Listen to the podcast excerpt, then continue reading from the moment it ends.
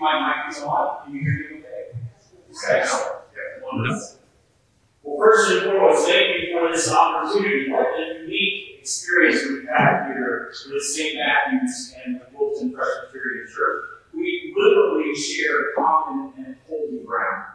This is such an unusual relationship that I believe that it's one we should continually foster in our tradition so that we're sure that we're living more as the unity that we're called to by Jesus Christ. So thank you for the invitation. Thank you to Marissa, and Nancy, thank you to Andrew and Sam, the staff of the church, uh, the Episcopal Church has been so welcoming of me. I just started on Labor Day weekend, actually, so I haven't been here too long. I'm still learning. I said to Marissa on the way in, I've been here such little time that I'm not even sure how to sort of move as Presbyterian and move as Episcopal. So you see, we all look the same somehow when we walk through these doors, and so let us be together as the body of Christ. So you please pray with me? Ever creating God, we are grateful that you have created us anew this day. You have breathed us into being and led us into this place so that we may gather as a body of Christ, so that we may worship you with one another. So hear our voices raised in praise so that voices heard and voices and words spoken would offer us opportunity to recognize your presence among us. Calling us again to be your disciples, allowing us to name ourselves as your children. We pray all these things in your many names. Amen.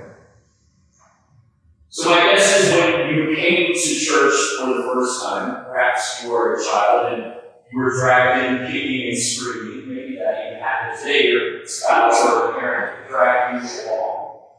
Or perhaps the first time that you came on your own, you were seeking something, maybe some way to be uplifted, or an opportunity to find out that there's something bigger than yourself.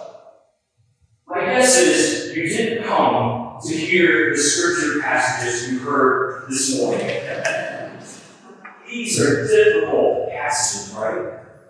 We hear these and they fall on our ears in ways that seem to intrude on our lives. We didn't come to hear how terrible we are, how damned we are, how things can fall apart so quickly. We want to come to church so that we leave hopeful, so that we leave feeling better than when we show up. I still think we can do that. Even with these passages, maybe especially because of these passages. Well, we start in this whole uh, passage from Isaiah, and we hear about this vineyard that is fallen apart. Somehow it is being destroyed, and in this destruction, we hear that though this vineyard was tended, even though it was cared for, even though it was pruned and harvested, Still, this vineyard was destroyed. And Isaiah tells us that this vineyard is Israel. This vineyard is us. As if that wasn't depressing enough, we move on and we go to the psalm and we hear about how the walls of this vineyard were torn apart. And a boar comes in and destroys everything, even the things that were let other wild animals tame and ravage, so that it was literally completely destroyed. Then we hear ourselves or find ourselves in Hebrews. And this particular passage, finally we hear something about God's faithful people. But then we hear, oh, well, they're flogged. They're in prison. They're even killed. Okay, but we as Christians, as good people of faith, can always depend on the gospel. Amen? But then we open up this particular gospel and we hear this really disturbing passage that Jesus did not come to bring peace. Jesus did not come to fix the world. He came to separate us, to divide us, even down to our households. How do we reconcile this? And why is it that our lectionary writers decided that all four of these very depressing passages should be on the same Sunday? Yet this is what we get. And I will tell you this I learned many years ago from a wonderful professor that when we are preparing a sermon, the question that we always ask ourselves is where is the hope? We cannot be parishioners, we cannot be each other from this place today without some word of hope. And I encourage you as you read your own Bible, as you go through your own life, use that same wisdom. He went on to say, if you read Scripture and you walk away from that Scripture with any message but love, you've misread it. Read it again.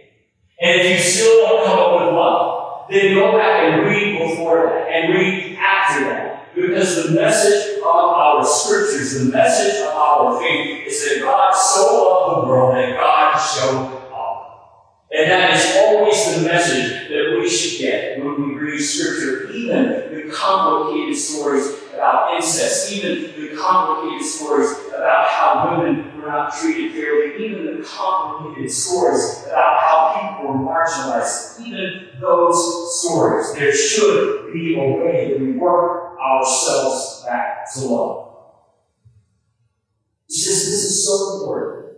Because if we don't find hope, in our passages, then things will start to happen that we didn't intend. I've noticed this over the years in serving in churches and working in ministry. I find that when we read scripture passages and we don't read it through the lens of hope, then it's really easy just to chuck the whole thing out the window. To get so overwhelmed by the difficult parts of Scripture that we just let it go. This can't be applicable to me. When we dismiss this wisdom, and we miss an opportunity to understand what God is doing in our lives. We can also make the mistake of only looking at it as a historic document that happened so long ago. Things were different. Slavery was understood differently then.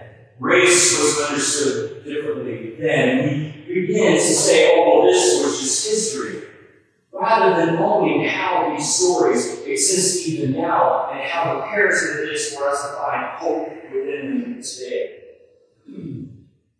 I also think that we can become self-righteous. How easy is it for us to read this gospel passage from today and say, well, I'm not that way. I'm not the one creating discord. I'm not the one in my family who is uh, who is standing on the wrong side and drawing lines in the sand.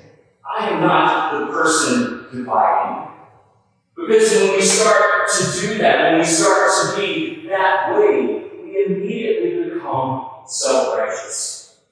And we look upon the other as just that. That person is wrong. That person is damned. That person is hated by God. That person is not part of the faith story. If we make ourselves look upon Scripture with hope, each and every story will become that. And so when we look at this Scripture passage today, the one from our Gospel, we hear at first that it seems like Jesus has come to, to, to divide us in bad ways. But what Jesus is saying in this particular passage, I have shown up to show you better ways. You are dividing yourselves. I didn't come to make peace. I came to shake things up because you're not paying attention. You're treating each other poorly. You are being self-righteous. You're looking at the Word of God and believing that it cannot apply to you even now. I want to shake that up. And as such, you are beginning to divide yourselves and your families. You are drawing your lines. You're saying, you don't believe this and you cannot be faithful.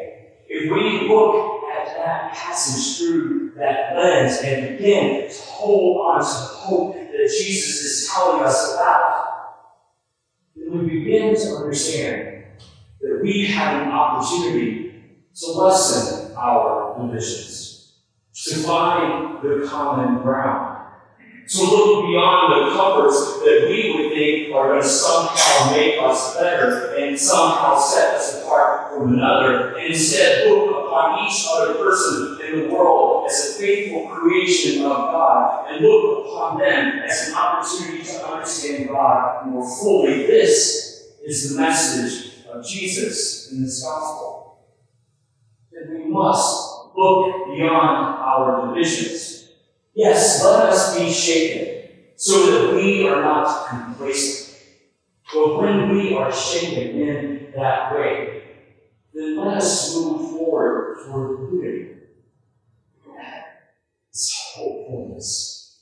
Because then I look at that passage and I am no longer afraid. Because to recognize that all I need to do is to hope and to love and to look upon my neighbor as self. And when that happens, these divisions that Jesus is talking about go away. And we will find our way to this peacefulness that we expected Jesus to fix for us. In this particular Hebrews passage, I love the exegesis that Marissa did last week. She pointed out that the Hebrews are tired, that this sermon was going to prop them up. The sermon was to give them hope. If you didn't hear the sermon from last week, then go take a listen online. Thank you very much for listening. In this particular story, we hear how things could fall apart. But did you notice how this particular passage started? Wow, will we find ourselves in this place in Hebrews? Because the passage begins not with some magnificent prophet, not with some self righteous priest. The passage begins with people surrounding a wall of Jericho and through their common efforts making a difference.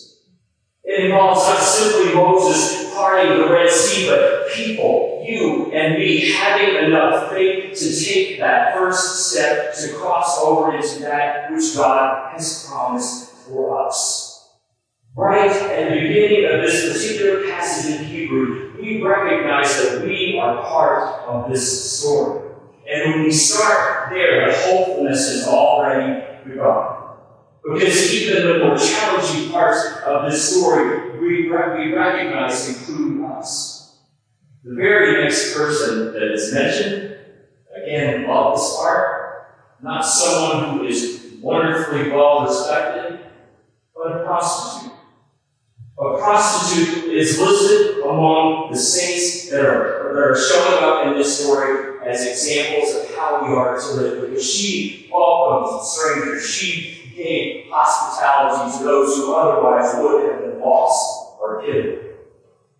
What a fantastic image for us. Right at the beginning, we recognize that these opportunities for us to grow as people of faith, as communities of faith, are right there. And so when we find ourselves in the more complicated parts of the story, we recognize that if we can simply understand our own blessedness as individuals, and then carry that blessedness into communities like this, that we can surround walls and watch them fall. That we can walk across dry land in the middle of a water wall and do so bravely. That we can be these people that God has called us to be and be that boldly. I would applaud the lectionary writers, actually, for giving all of these difficult passages one right after another. Because it forces us to look at them differently. Notice what we do when we get to the end of these passages? The word of the Lord, thanks be to God. That phrase, only, is such an important part of our liturgy and our worship. Because it is at once the statement faith, followed by uh, a commitment, a commission to go do. The word of the Lord, thanks be to God. We are explaining that we understand that God is a part of the story, even in its difficulty. The word of the Lord, thanks be to God. And we believe that this is the good news, that this is the goodness of God, that we worship God who is bigger than our own flaws and our responsibility is to go and find the hopefulness, even where it seems there is none. And to love even when that seems impossible. Friends, this is powerful, good news. Couched in stories that at first seem impossible to reconcile. But for us, we live that way. There are days where I am so overwhelmed by the realities of my to-do list or the impossibility of being a minister when the church is not the most pleasant or popular place to be. And still, I lean on these words that somehow, in the midst of all God is with us. Passage from Hebrews ends this way. Therefore, since we are surrounded by such a great cloud of witnesses, let us also lay aside every weight and the sin that clings so closely, and let us run with perseverance the race that is set before us, looking to Jesus, the pioneer and perfecter of our faith, who for the sake of the joy that was set before him endured the cross, disregarding its shame, and has taken his seat at the right hand of the throne of God. We find our way to that hopefulness over and over again. That even a cross can be a symbol of hope. So, my friends, as you leave this place today, I pray that you will do so with hope that you will do so ready to share the love of Jesus Christ. That you will do so recognizing that even in those parts of your life that are challenging beyond that which you feel you can sustain, that Christ, the author and perfecter, the pioneer of your faith, is with you. Amen.